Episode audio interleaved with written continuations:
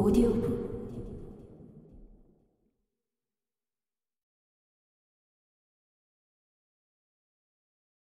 다음 날 아침, 그의 부모들이 그 애를 발견했다.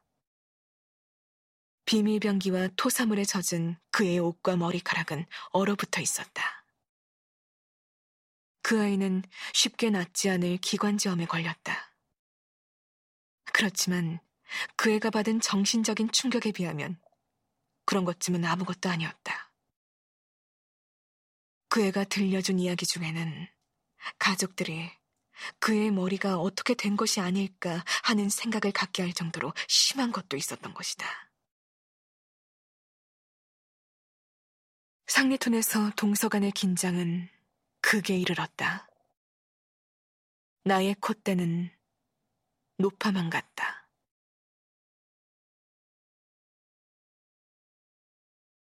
프랑스계 초등학교 안에서 나의 명성은 흙먼지처럼 퍼져나갔다. 일주일 전에 나는 이미 졸도 사건을 일으킨 바 있었다. 그런데 이제 내 무서운 재능이 만천하에 드러난 셈이었다. 분명 나는 거물이 돼 있었다. 내 사랑도 그 사실을 알고 있었다.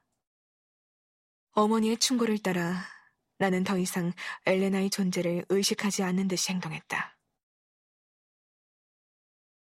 어느 날 운동장에서 그 애가 내게 다가왔다. 전에는 한 번도 없었던 기적 같은 일이었다. 그 애는 약간 혼란스러운 얼굴로 내게 물었다. 그게 사실이니? 소문 말이야. 무슨 소문? 나는 그에게 눈길도 주지 않고 되물었다. 네가 그 애를 손으로 땅을 짚지 않은 채 일어나게 한 다음 총을 겨누었다면서? 사실이야. 나는 별일 아니라는 듯이 오만하게 대답했다. 그런 다음 더 이상 한마디 말도 없이 느린 걸음으로 다시 걷기 시작했다.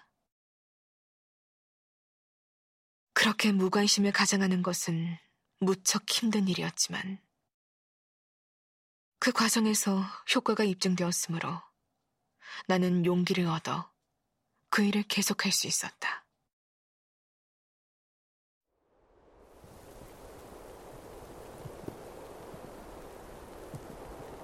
눈이 내렸다. 선풍기의 나라에서 세 번째로 맞는 겨울이었다. 언제나처럼 내 코는 동백꽃으로 변했다. 코피가 줄줄 흘렀던 것이다. 오직 눈만이 베이징의 추한 모습을 덮어줄 수 있었다.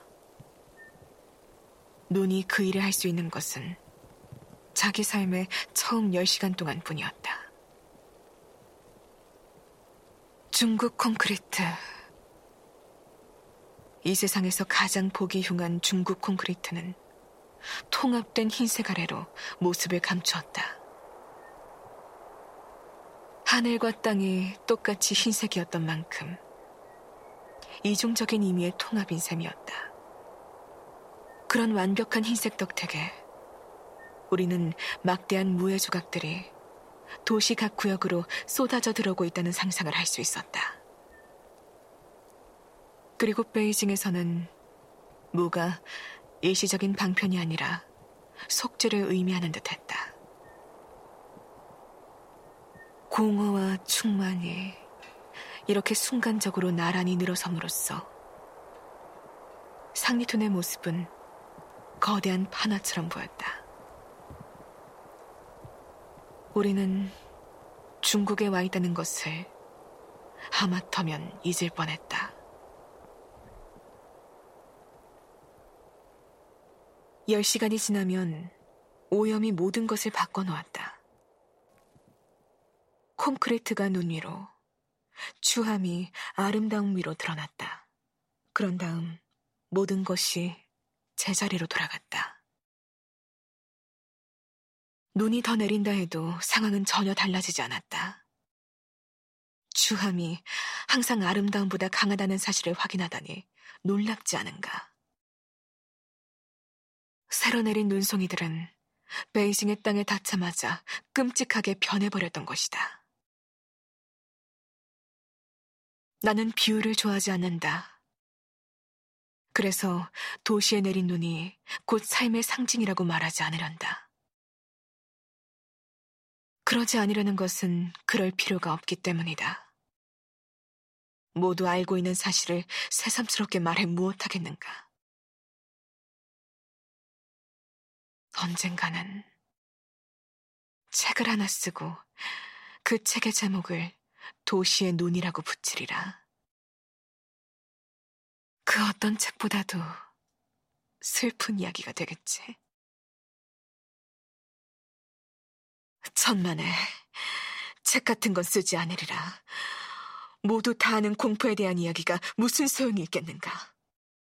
차라리 그런 공포에서 영원히 해방되는 편이 낫지 않은가?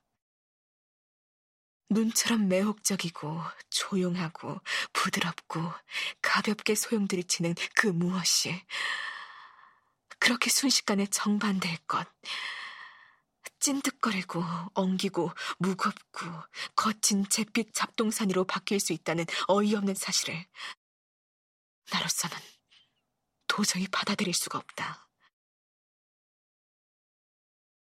베이징에서 나는 겨울을 증오했다.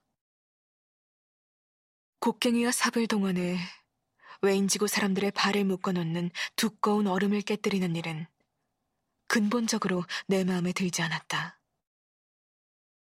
전쟁은 눈이 녹을 때까지 소강 상태였다. 해빙과 더불어 전쟁이 시작되다니 역설적이지 않은가.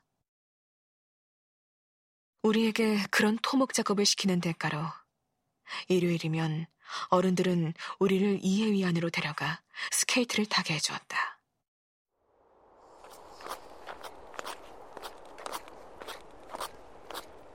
그런 나들이가 어찌나 멋진지 사실로 믿어지지 않을 정도였다. 스케이트들이 무시무시한 소리를 내며 교차하는 북극의 빛을 반사하고 있는 드넓은 얼음판이 어찌나 황홀한지 나는 머리가 아플 지경이었다. 아름다움에는 면역이 되지 않았던 것이다. 평일에는 학교에서 돌아오자마자 삽과 곡괭이를 들어야 했다.